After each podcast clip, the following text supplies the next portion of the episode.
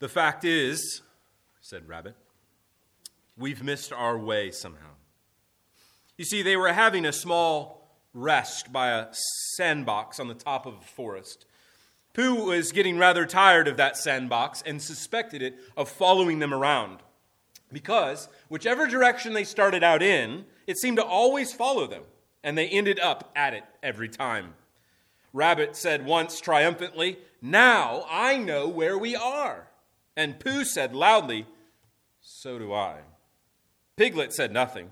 He had tried to think of something to say, but the only thing that he could think of was, Help! Help!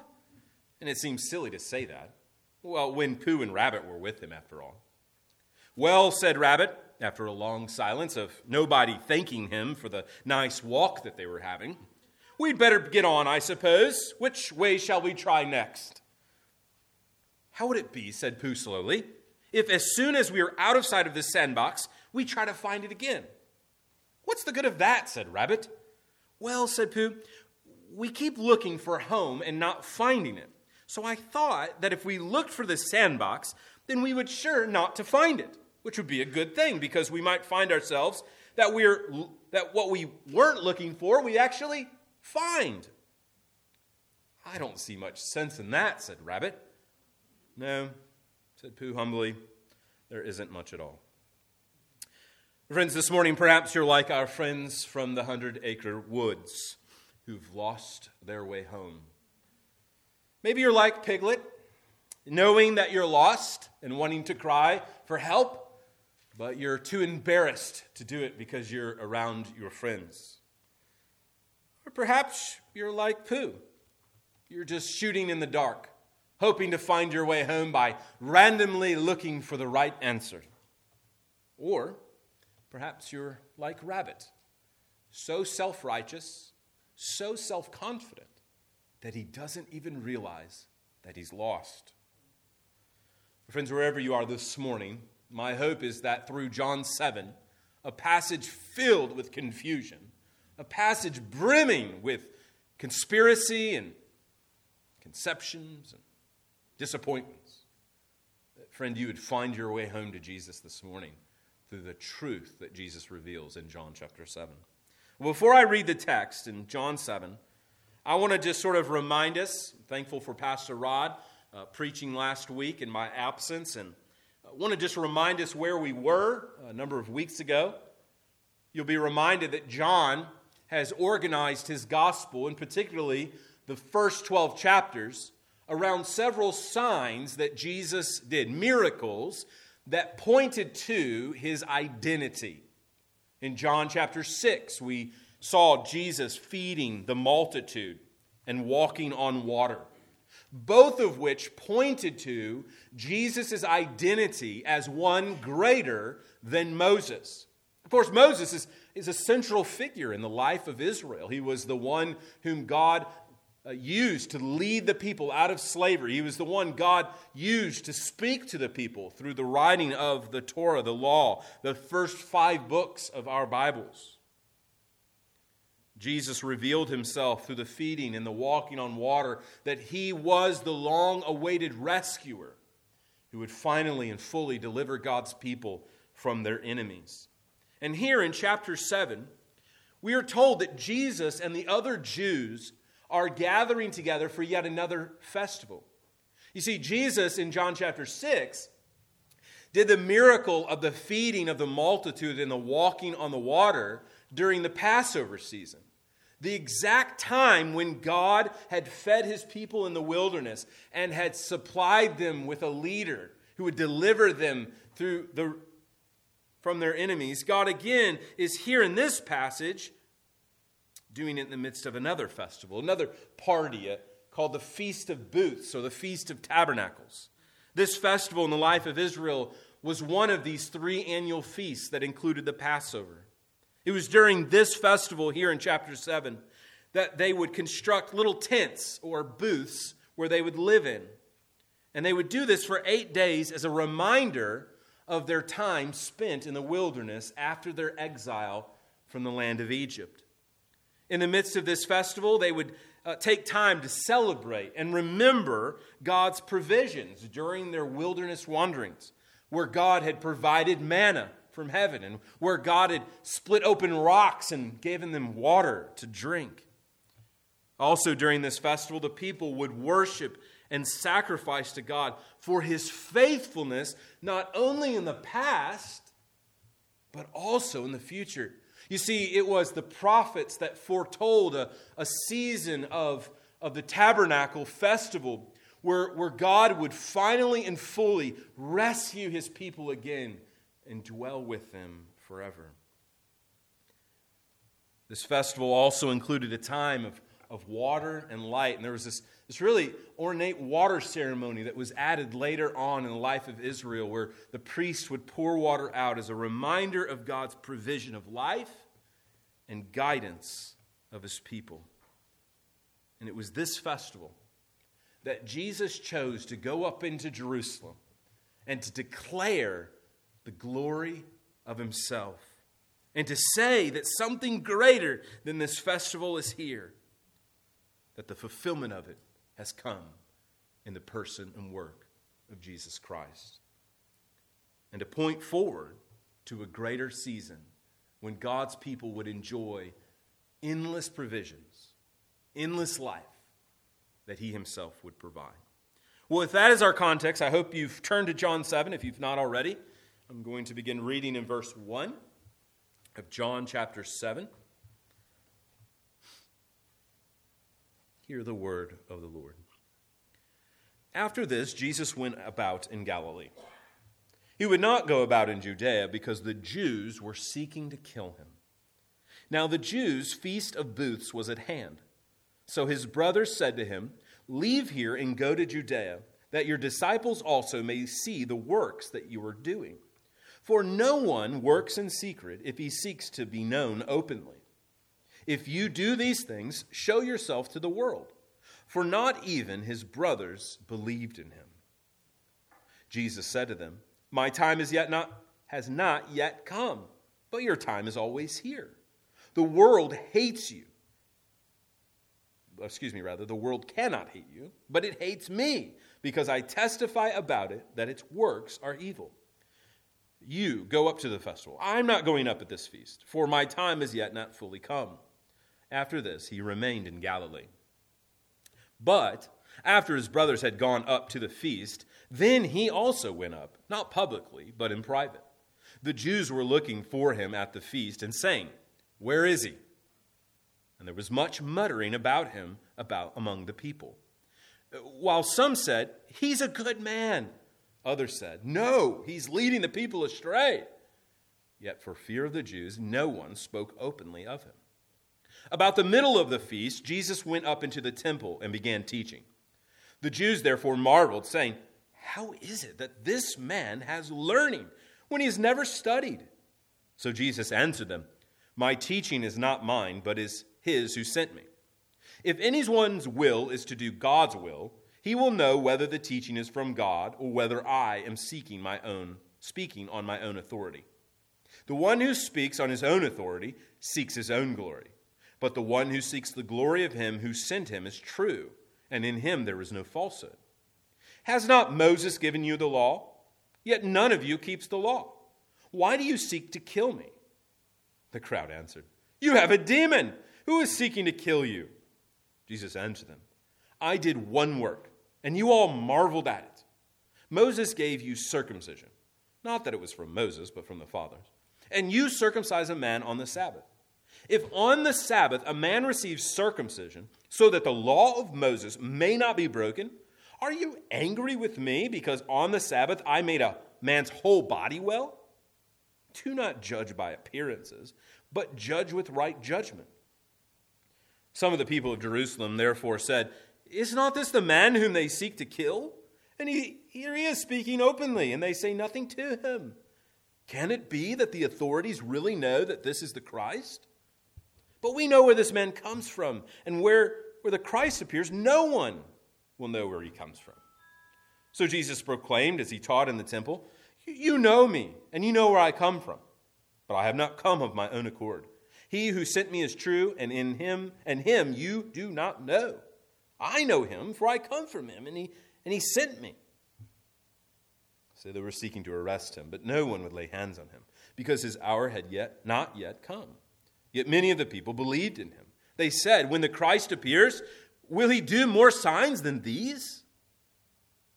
The Pharisees heard the crowd muttering about these things about him, and the chief priests and the Pharisees sent officers to arrest him. Jesus then said, I will be with you a little longer, and then I'm going to him who sent me. You will seek me, and you will not find me. Where I am, you cannot come. The Jews said to one another, Where does this man intend to go that we will not find him? Does he intend to go to the dispersion among the Greeks and teach the Greeks? What does he mean by saying, You will seek me, you will not find me, and where I am, you cannot come? On the last day of the feast, the great day, Jesus stood up and cried out, If anyone thirst, let him come to me and drink. Whoever believes in me, as the scriptures have said, out of his heart will flow rivers of living water. Now, this he said about the Spirit, whom those who were to believe in him were to receive.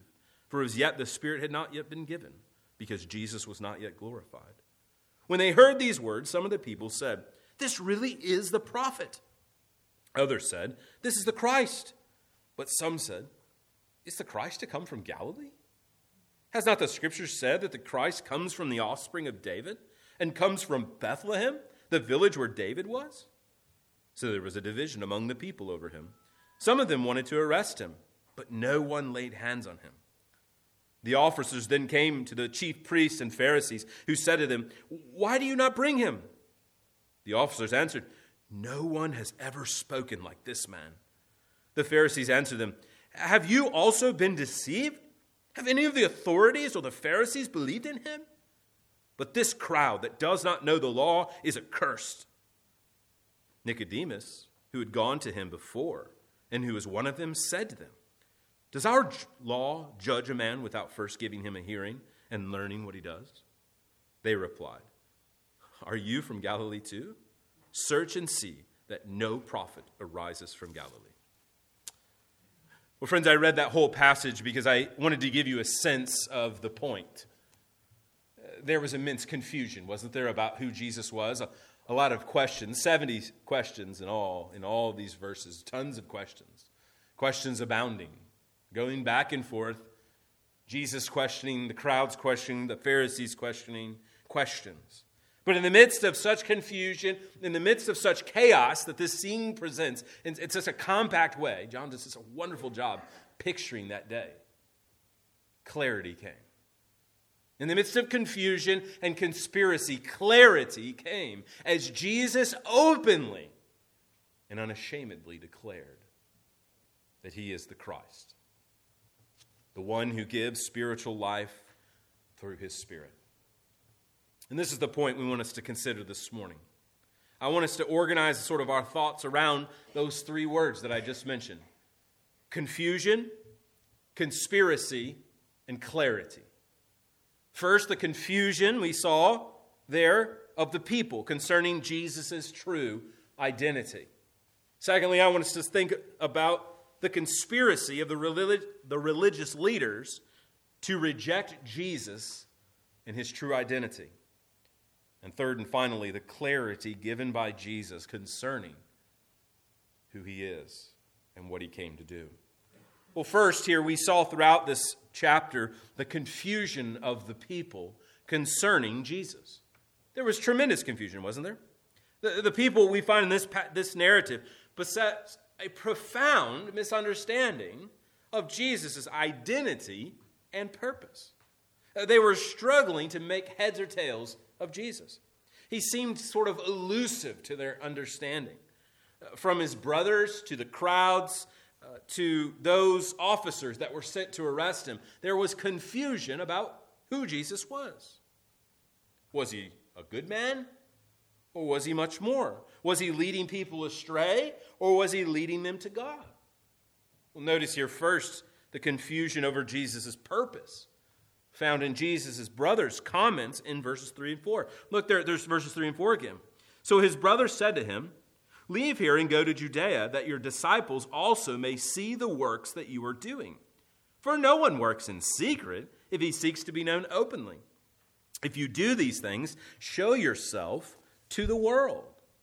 You see, his brothers were encouraging him to go to the festival, a festival where you would have tons of Jews coming in from all over the world to worship God. That what a perfect opportunity. The crowds were gathered to go to the festival. And this seems reasonable, doesn't it? If someone's running for public office, uh, of course, they don't just hang out with a, a, few devout followers, but they, they're out among the people, right? They, they go out and they, they platform and they talk about what they're, they're running for. They want the people to get to know them, they want to be public. And this is precisely the logic of Jesus' brothers. They're saying to him, Hey, Jesus, if you uh, want to be this famous rabbi that we think you want to be, this famous leader of Israel, then you need to have some face time with the people. You got to get out with the people. Jesus. But their suggestion only served to illustrate further their own misunderstanding of Jesus. Friend, what a reminder it is that you can be really close to Jesus and still be confused about who Jesus is. Jesus' brothers lived with Jesus and were still confused about him. John gives us those sobering words, doesn't he, there in verse 5? For not even his brothers believed in him. Notice also the confusion of the crowds gathered in Jerusalem. Some were giving Jesus charitable comments. They were saying, hey, he's a good guy, he's a good man. Others, a more sort of conclusive judgment. No, he's leading the people astray. Overall, you see that the crowd was utterly confused so much of the word that John uses there of mummering, uh, muttering about them. It was sort of uh, kind of like gossiping, but not quite. It was a sense of a conversation that was confused. We're not sure about this guy.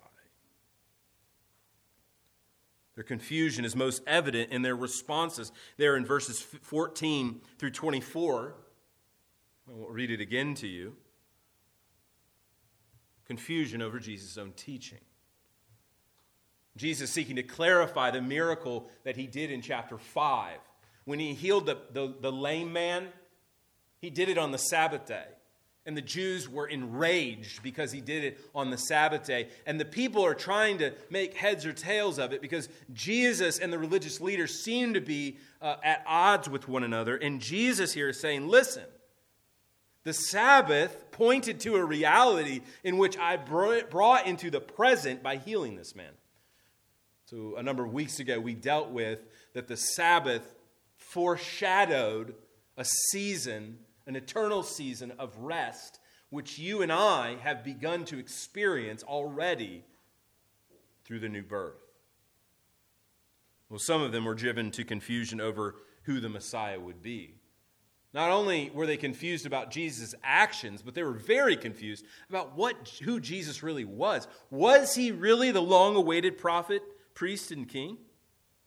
Was he the Christ, the, the person whom God promised through the prophets would come and finally and fully rescue God's people? Well, the Gospel of John is really after that question, remember? It's about putting forward the argument that Jesus of Nazareth is the Christ. He is the rescuer. We begin to see in this chapter some of the confusion uh, in first century Judaism about the messianic prophecies. Some thought that when the, when the Messiah came, he would come with tremendous power, setting himself up as a king and delivering God's people from the tyranny of Roman occupation. Some thought that the Messiah would, would come, and when he did, no one would know where he came from. We see a little bit of that when the, there in verse 40 uh, and, and following. We say, this is, we know where Jesus from Galilee. We kind of know where he's from. We know his parents. Uh, we're pretty sure the Old Testament says that when the, when the Christ comes, we're not going to sure where he comes from. In all, there was great confusion over the Old Testament prophets and over who the Christ really was. And the point is this the people were projecting on Jesus in an image of Christ that wasn't there. Fundamentally, they merely saw Jesus as a public figure in his rise to fame. This is what his brothers saw. Some of the crowds there in verse 12, you see, uh, ultimately just saw Jesus as a good man. He's a good person. He's doing good things. He, I mean, he fed, you know, 10,000 people, 15,000 people. He's a good guy, doing good work. Uh, others saw him in verse 12 as a deceiver. No, he's leading people astray. In verse 20, they accuse him of being demon possessed. No, he's got a demon. He's crazy. We're not sure what's going on with him. And still others felt he didn't have the right education. Look there at verse 15. How, how, how, does this guy know so much? He didn't have any formal teaching, he didn't have any formal rabbinical training. How is it that he knows all of these things? In their quest to find the Messiah, they replaced God's prophecy with man's words. This is what they were doing. In their confusion about the Christ, they were projecting on Jesus their own image of what the Messiah should be and do. Friends, this is the devastating effect of the fall. Adam and Eve demonstrated a similar uh, thinking in Genesis 3 when they were deceived into thinking differently about God's Word, when they took God's Word and they distorted it to fit their program in life. This is what the, the Bible fundamentally concludes about all of us that no one understands and that no one seeks after God. You see, misunderstandings come from disagreements over which are God's commands and which are man's words. This is what we see in John chapter 7. We see this illustrated over the people's confusion. What are they confused about? They're confused about God's word. Friend, this morning, are you confused about Jesus? Do you understand who he is and what the Bible reveals him to be? Uh, perhaps this morning you are like the crowd. You too have made up your mind about Jesus. You have some, some general uh, conclusions about him. Maybe some are charitable. Jesus is a good person. He called people to do some really wonderful things, like love others and give to the poor. Friends, these are the conclusions of Judaism and Islam, and these may be yours as well. On the other hand, perhaps your conclusions about Jesus are less than charitable. He's leading people astray. Christianity leads people astray. Established religion leads people astray. I mean, after all, we're scientific people. We're educated. We're enlightened. How can you tell me to believe in a man who lived 2,000 years ago and is dead? Brothers and sisters, we often face the temptation to think of Jesus in our own terms. We are often like the crowds. We're okay with Jesus so long as we get to define who Jesus is. We see the crowds cheering him on so long as Jesus is feeding people. This is what we saw in John chapter 6, right? The crowds followed Jesus not because they wanted to, to live like Jesus wanted them to live, but what did Jesus say? Because they ate the bread and had the fill, their bellies were full. And so this morning, maybe you just want a Jesus who's going to fill your belly, who's going to fill your bank account. Friends, this isn't the Jesus of the Bible. They only sought and loved Jesus because he gave them what they wanted. Is that why you follow Jesus? Is that why you're here this morning? Is that why you come each week? Because you want to get something from Jesus? Something for your own selfish end? Brother, is that you? Sister, do you find the temptation to love Jesus, to stick close to Jesus, only when he does what you want?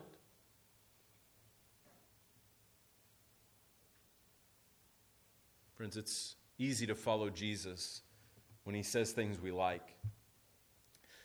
As I said a few weeks ago, if you read the Gospel of John, you will find that Jesus says some of the hardest things when the crowds are the biggest. And that just goes against logic. When the crowds are the largest, you say things that people want to hear so that you can get the chants and praises of the people. Friends, if you want to see that, you just turn on your TV this week. All right? Just watch it. then politicians aren't going to say anything hard. They're going to say exactly what you want to hear, what your ear wants to hear, and you're going to cheer.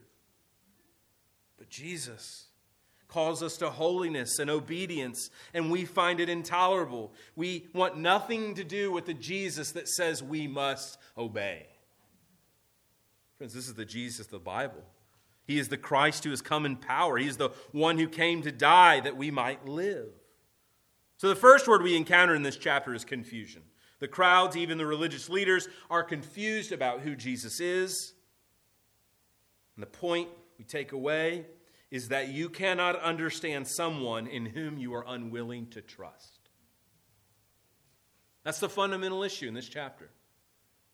There was humility lacking not only in the crowds, but as we'll see next, in the religious leaders. Because you, you can't ever believe someone whom you don't trust. And we know that in our everyday life. If someone tells us a story and we, don't, we know that person's a notorious liar, we don't believe them.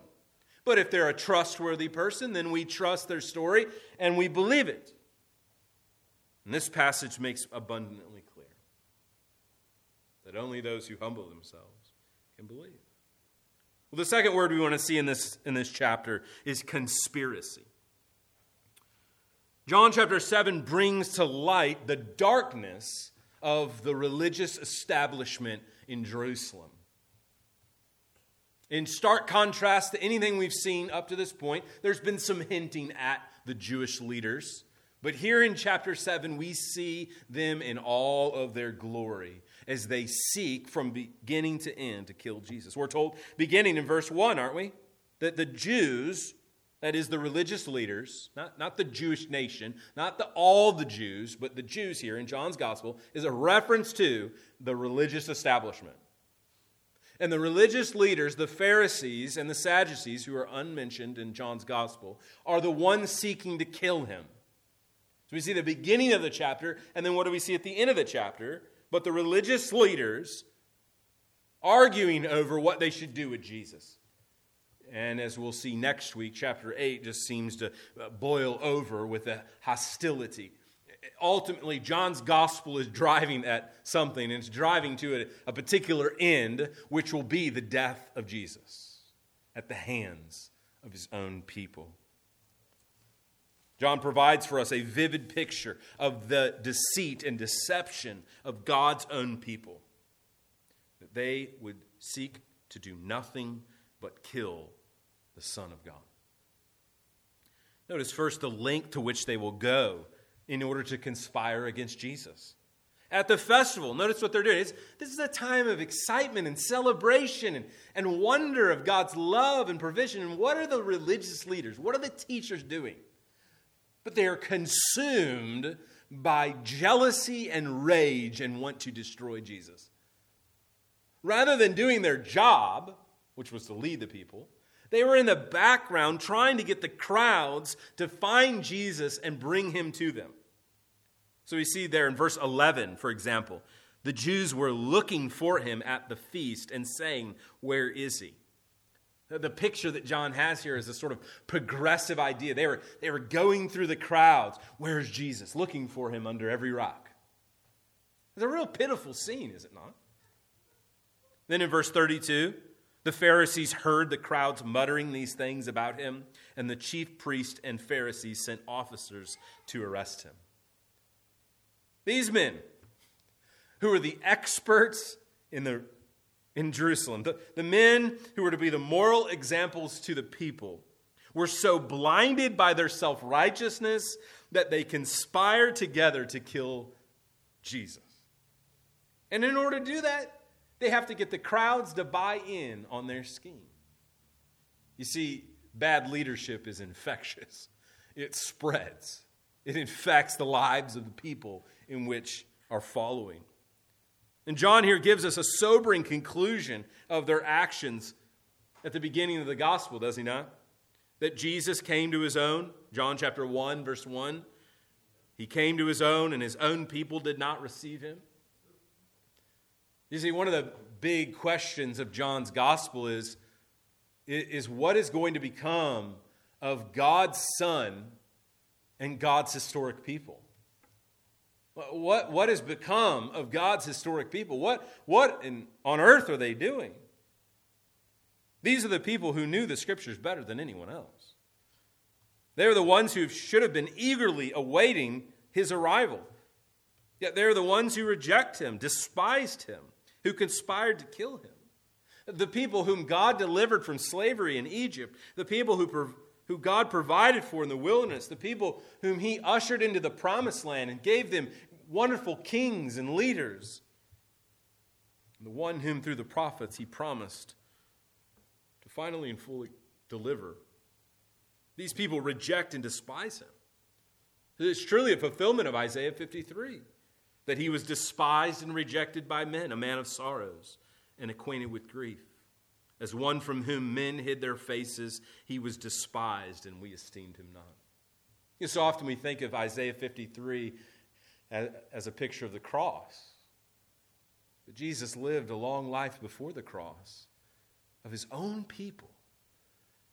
People that Paul tells us that Christ himself was the spiritual rock that supplied their needs in the wilderness. Jesus himself, the very people that he cared for all those years, are the people who wanted nothing to do with. You see, from the very beginning, these religious leaders had made up their mind about Jesus. They gave him absolutely no thought. They did not consider for a moment any of the claims that he was making. Their self righteous hearts were hardened by the truth. Six times in chapter 7, John records the efforts of the religious leaders to kill them. Six times in one little short chapter that we read in five minutes, John records that they want to kill him. Look there at verse uh, in chapter 7, there at the end in verse 45. The officers then came to the chief priests and Pharisees and said to them, Why did you not bring him? The officers answered, No one's ever spoken like this man before. Even these guys were smart enough to figure it out. The Pharisees answered, Have you also been deceived? Notice their response. They immediately go on the defense. Have you been deceived? And then they go to self righteous pride. Look, verse 48. Here it is. Has, have any of the authorities or the Pharisees believed in him? In other words, they say, We're the religious experts. We are the ones who know everything. Ha- have any of us?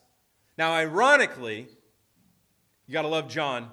Ironically, who follows up this conversation at the end of the chapter is none other than Nicodemus. And Nicodemus has gone to Jesus in John chapter 3, and Nicodemus will be the one who buries Jesus, the one who does come to believe in him. See, this kind of thinking isn't reserved to zealous religious leaders. We also tend to make our minds up about Jesus without giving him any real thought. So this morning, you might think, oh, I know Jesus. I believe in Jesus. But maybe you doubt some aspect of Jesus.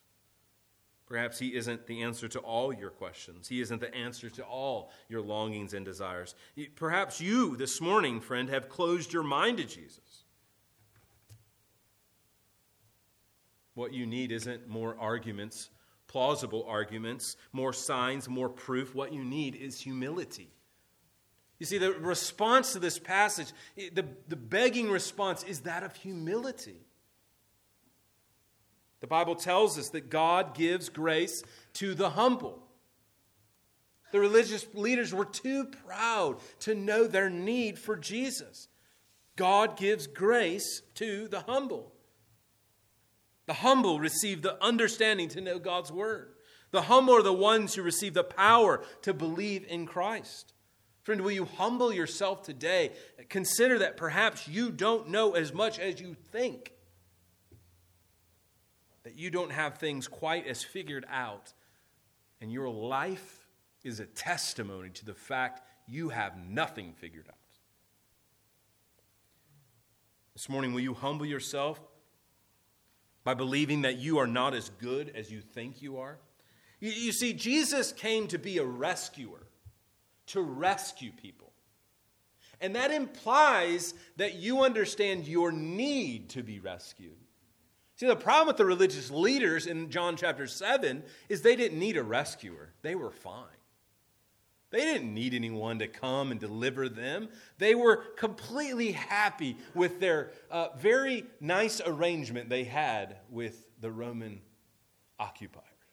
It was kind of a sweet deal for them. But, friend, I pray this morning that the Lord would expose the delusional world that you're living in and demonstrate to you your real need to be rescued.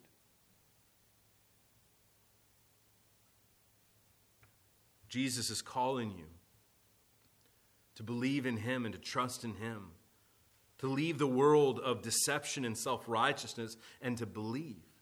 Brothers and sisters, don't think that this passage isn't just speaking to Christians so clearly. The rebellion we see in these religious leaders, I think, lies in our own hearts so often. Friends, remember that the story of rebellion is our story. The actions of Adam and Eve were fundamentally treasonous rebellion against their king, and that was our life before the gospel. Before Jesus interjected, we wanted to live and rule our own lives. And we have a sort of a hangover from that, that world we once lived in. And Jesus says something most clear in this passage. Look at verse 17. If anyone's will is to do God's will, he will know whether the teaching is from God or whether I am speaking of my own authority. You see, belief, Jesus is saying, is not merely some intellectual activity, some understanding of a set of, of facts that we can write down, but about obeying the commands of Christ. You see, chaos in life results when we merely accept the facts about Jesus rather than simultaneously obeying Jesus. You know, so often we give this sort of passing assent to Jesus. Yes, I believe in Jesus. I believe Jesus is the Son of God. I believe Jesus came. He was lived, died, buried, and rose again. He's coming again and go. I believe all those things. But we don't live like we believe that. We are driven by anxieties and fears and, and, and seduced into lust in this world and love for this world rather than really putting the rubber to the road when it comes to believing in Jesus.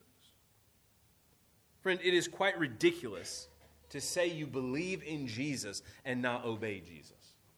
Uh, the Bible has zero category for someone who would claim the name of Christ and who is not following Christ in all ways. It is ridiculous to say that you believe in Jesus, but live lusting for more power, money, cars, sex, stuff, respect, whatever. This is what the religious leaders lived by and why they conspired to kill Jesus. Friend, you cannot believe in someone you are unwilling to obey. It only leads to conspiracy. Well, third and finally, we see that third word that we thought about is clarity. I'm going to drive this point home at the end the clarity of Jesus concerning his true identity. Jesus provides in this chapter clarity amidst the confusion and conspiracy that surrounded his true identity.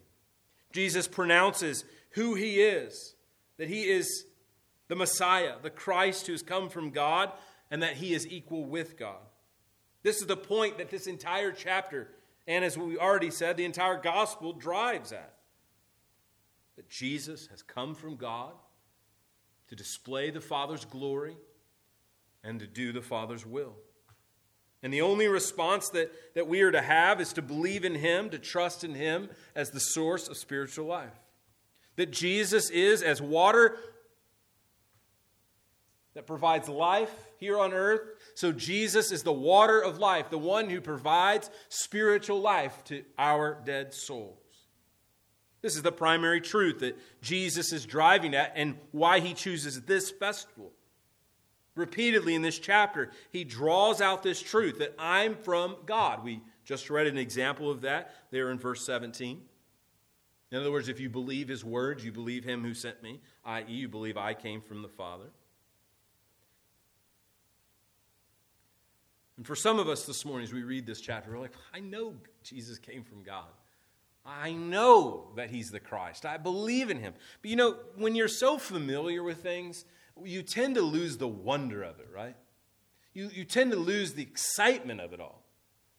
We, we, we tend to lose the, the, the wonder that Christ came and that, that Jesus clothed himself in human flesh. Brothers sisters, allow this just to settle in your hearts this morning. So we love that hymn, Come Behold the Wondrous Mystery. It is a wondrous mystery that Jesus would clothe himself in human flesh. Friend, do you feel the weight of such truth that Jesus came from God? That, that Jesus left the celestial beauty and fellowship of the triune God to come to us. He left the continual praises and worship of angels to be conspired against, to be lied about, to be called a drunkard and a, and a swindler, to be reviled by his own people, to be despised and rejected by the very men and women whom he came to rescue. See, Jesus didn't have to come. Friend, you have a wrong understanding about God if you think God had to save you, if God had to act like an ought to. God would have been just as righteous and just as, as good to not do anything when Adam and Eve rebelled, but to annihilate them for all of eternity, cast them into hell, and to be done, wash his hands of this place. But in his abundant grace for us, he sent his son to die. Friend, do you doubt God's love for you this morning? Friend, these demands drive our worship of Jesus. This is what compelled us on a rainy, gloomy day to get our rear ends out of bed and to gather with God's people, not because I felt like it, because I was compelled to, because it was so compelling to come and to gather with brothers and sisters whom we will spend all of eternity with, singing the very same songs. As a foretaste as a little nibble this morning of what we will enjoy for all of eternity, trillion upon trillion of years. This is what excites us as believers. This is why we've gathered. Well, verse 27 and 28 serve 37, excuse me, and 38 lest you get confused, uh, 37 and 38 serve as the climax of John chapter 7. We are told that on the last day of the feast, the great day, Jesus stood up and cried out, If anyone thirsts, let him come to me and drink. Whoever believes in me, as the scriptures have said, out of his heart will flow rivers of living water. And then John offers us some commentary there in verse 39. Now, this Jesus said about the Spirit, whom whom those who were to believe in him were to receive. For as yet the Spirit had not been given, because Jesus was not yet glorified. Well, later in John's Gospel, John will deal with the Holy Spirit in a fuller way. And here in this passage, Jesus chose a particular point in the celebration to make a theological point. See, on this last day, this great day of the feast, uh, the chief priest would go to the pool of Siloam, dip a bunch of water in there, and come and pour it out on the altar as a sacrifice to God. And this ceremony was a sort of symbolic act where the people were acknowledging of God's provision in their wilderness wanderings and his perpetual provisions. That is, that through the prophets there was a foreshadowing of a season a future season in the life of Israel where God would once again provide miraculously as he had done in those wilderness wanderings. It was a part of a reminder of how God had watered them there in Meribah as they wandered through the wilderness, how God continued to pour out his grace upon them. And Jesus here stands up in the midst of the ceremony, as this water is being poured, poured out, and makes a provocative statement that everyone in the room would have heard and understood what he's saying. Jesus says, This is fulfilled in me. What's happening right now, Jesus says, what all of this points to, points to me. As Jesus says, yeah, you see this water that the priest is pouring out. You see this water that symbolizes God's continual provision of life and sustenance and grace and mercy. Yeah, you know what? That's all found in me. Come to me. Jesus makes radical claim that he is the divine Son of God by making this short statement, and everyone knows it. So much so that the Pharisees red faced and ready for blood. Make no mistake, Jesus makes a tremendous claim that whoever comes to him will live forever. This is a bold claim for a mere man to make. Friend, are you thirsty this morning? You see, your body, your soul, your body, rather, your physical body, is much like your soul. It requires nutrients to survive water, food. We can go a long time without food, though it doesn't appear we can. Um, we can't go very long without water. We need water to survive. We need water to live. And Jesus here declares that you cannot live spiritually without me. That I am the one that will satisfy all that your soul thirsts for. Boy, it is a grueling thing to be thirsty, isn't it? You know, sometimes it just sneaks up on you and you, you don't even realize it. Maybe you're working in the yard or maybe you're cleaning the house and, and you go uh, all day without a drink of water and it just sort of sneaks up on you. But when it hits you, it hits you. And, and you know, you've probably experienced this. You can't satisfy. You drink one bottle of water or one cup of water, and it just doesn't seem to satisfy. After a while, your belly's like gets really full. Why? Well, for all the scientists in the room, it's because it's not just your belly that needs water, it's all your cells in your body are now drained of water, and these cells need water to live, and you're right? That's why it takes time. Friends, our spiritual life is that way without Jesus. It sneaks up on us. We think we're doing well. We've got this sort of vitality and energy, and all of a sudden it hits us, and we are spiritually dead. And so, what we do is we start grabbing drinks to drink, and we start pounding drink, water, water after a bottle water. Lust and money. And we pound these things back and we think that they'll satisfy. Man, if I just get that promotion at, at work, man, if I can just get my, my spouse to act right, if I can just get my kids in line, then I'll be happy.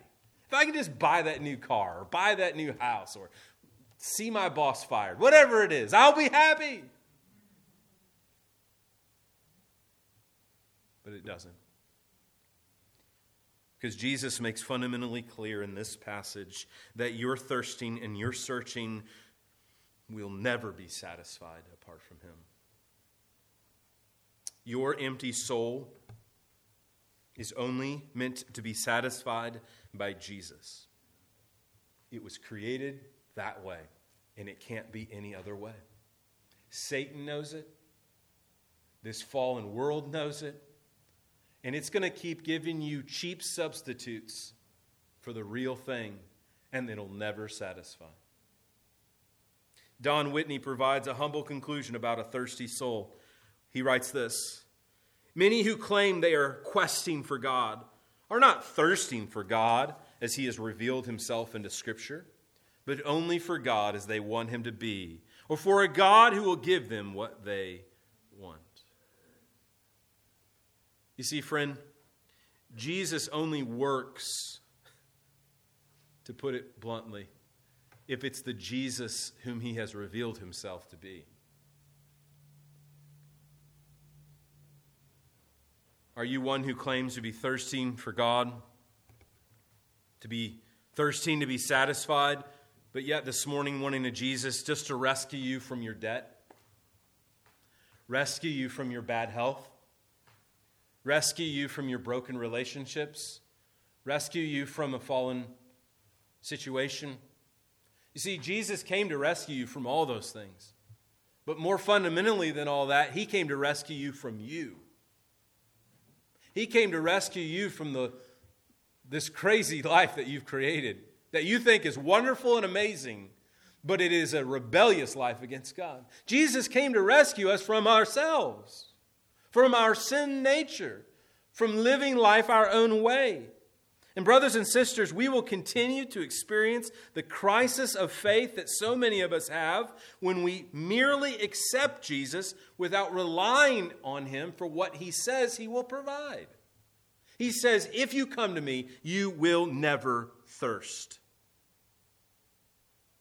If you will come to me, out of your heart will flow living water. What he's speaking about here is the indwelling of the Spirit of God that he gives to every believer. Brother, sister, this morning, if you are a born again believer, you have this in your soul right now. It is not a future reality. It is not something that comes when you die and go to glory. It is something that is present today. This is meant to encourage you. Lift your head high. Jesus promised. Claim that promise this morning. Believe that promise this morning that the Spirit of God dwells within you.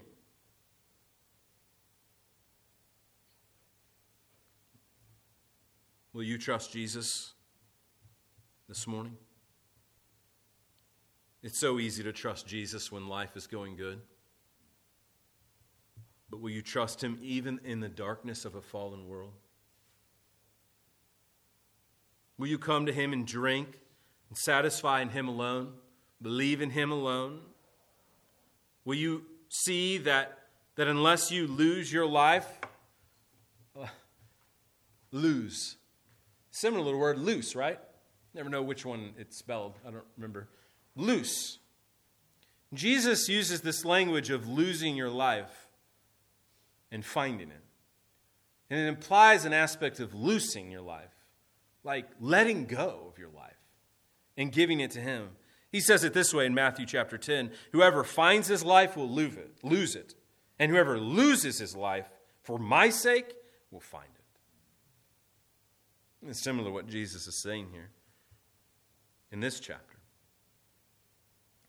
If you don't realize you're thirsty, you won't come to me to have your thirst quenched. In other words, if you continually find your thirst satisfied in the things of this world, you will never, ever go to Jesus to be satisfied. Never will. This morning, I encourage you to humble yourself, to come to Jesus. See that He alone will satisfy your thirst. You can't believe in someone you're unwilling to trust. You can't believe in someone you're, you're not humble to to consider.